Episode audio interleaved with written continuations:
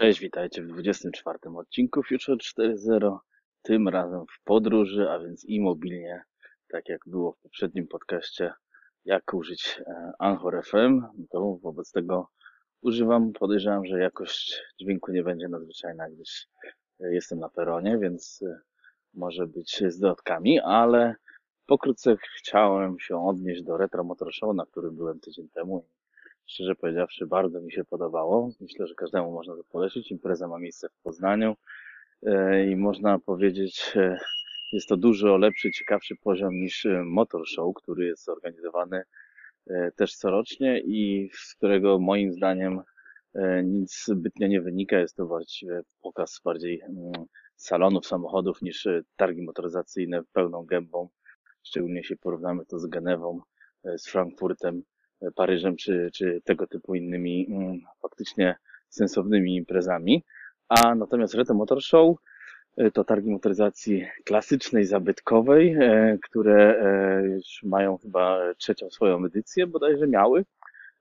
I naprawdę muszę powiedzieć, że jest to zorganizowane na fajnym poziomie i zainteresowanie też było bardzo duże. Poza tymi samochodami, że tak powiem, można było też e, wziąć udział w e, takich targach też hobby, czy wystawie hobby, gdzie można było zobaczyć makiety, kolejki e, i klocki Lego i tym podobne rzeczy oraz wszelkiego rodzaju różne modele.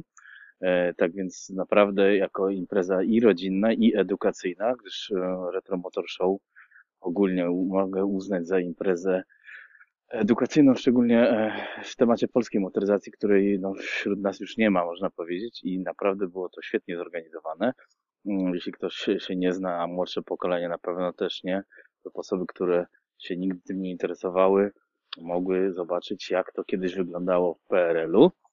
No i trochę poza PRL-em, bo, bo, bo ten okres nasz troszeczkę wykończył na lata 90., więc jeśli lubicie e, polonezy, borewicze, kanty, e, kaszlaki e, lub bardziej już retasowe Warszawy, Syrenki i, i konstrukcje typu nawet bardziej rzadkiego jak polskie motocykle, czy nawet były szeroko prezentowane polskie rowery z Rometu w stylu Wigry czy kolarki i, i inne tego typu urządzenia. Można było odświeżyć swoje wspomnienia.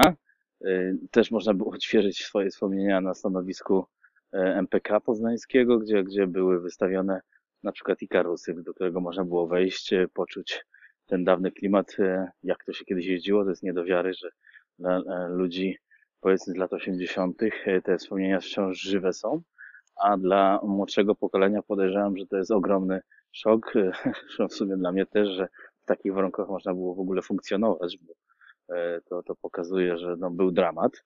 E, ale no, generalnie jest to kawałek historii i do tego całe te mm, wystawy okraszone e, takim powiedzmy perelowskim klimatem w stylu, nie wiem, wystrojów sklepów, czy, czy strojów ludzi przebranych, czy tym podobnych rzeczy naprawdę potrafiły, człowiek mógł się zanurzyć w klimacie tamtych lat i na pewno wielu ludzi to było. Widać to było, że E, targi wizytowali, wizytowały liczne rodziny e, z dziećmi. Naprawdę mm, polecam. Ja myślę, że, że to będzie rosnąć siłę. Co ciekawe, e, było kilka ciekawych mm, samochodów, pojazdów czy innych tematów do kupienia w moim zdaniem całkiem niezłych cenach, gdyż nasz, nasza chyba jeszcze robocza godzina w rekonstrukcji tych pojazdów zabytkowych jest na tyle atrakcyjna, że te ceny tych samochodów są dużo bardziej, wydają się być atrakcyjniejsze niż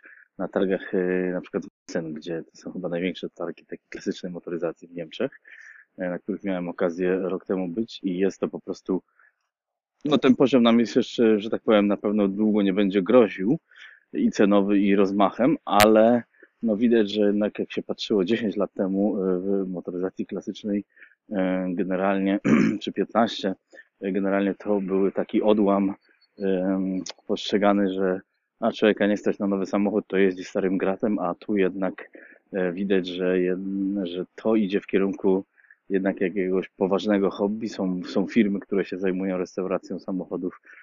Zaczyna się tworzyć po, poważny e, rynek były też e, między innymi polskie gazety wystawione z tym się zajmujące, czyli Classic Auto, czy Automobilista, czy nawet e, Autoświat e, Classic bodajże, tak to się nazywa, to jest w sumie raczej przedrukiem e, niż autorską produkcją, no ale to jest wiadomo, że auto build, więc nie można wymagać coś wiele, ale na pewno można się tam dowiedzieć kilku um, smaczków z, tego typu magazynów, więc każdego myślę, że można zachęcić, jeśli się interesuje takimi klimatami, do zapoznania się z tego typu pozycjami poza samym internetem, gdyż wtedy łatwiej wiedzieć, co kupić, a co kupić to na pewno można było, tak jak wspomniałem, kilka smaczków e, w stylu Mercedes e, W124 wersji 500, których jest bardzo mało, e, przez e, sporą ilość garbusów. e, To jest jednak dość prężne środowisko w Polsce.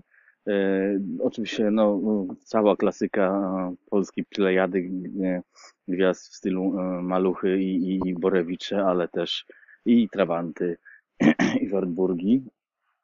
Więc no myślę, że jest to ciekawostka niebywała, do tego dokładając całe te makiety Lego i nie tylko te makiety Lego, czyli kolejek, no to jest po prostu kosmos. Ja nigdy z tym się nie, nie bawiłem, ale, ale no to robi e, totalne wrażenie, ilość tej pracy tam włożona.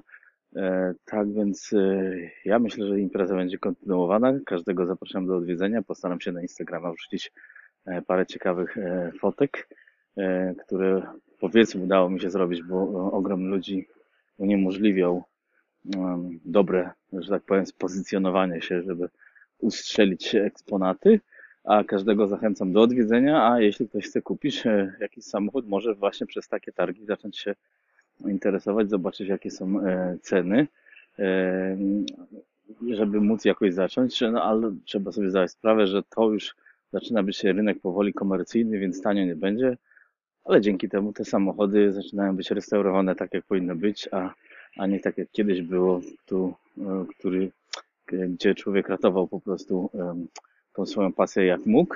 E, Dobra, no to tak na szybko i na, na pełnym luzie odcinek 24 minął.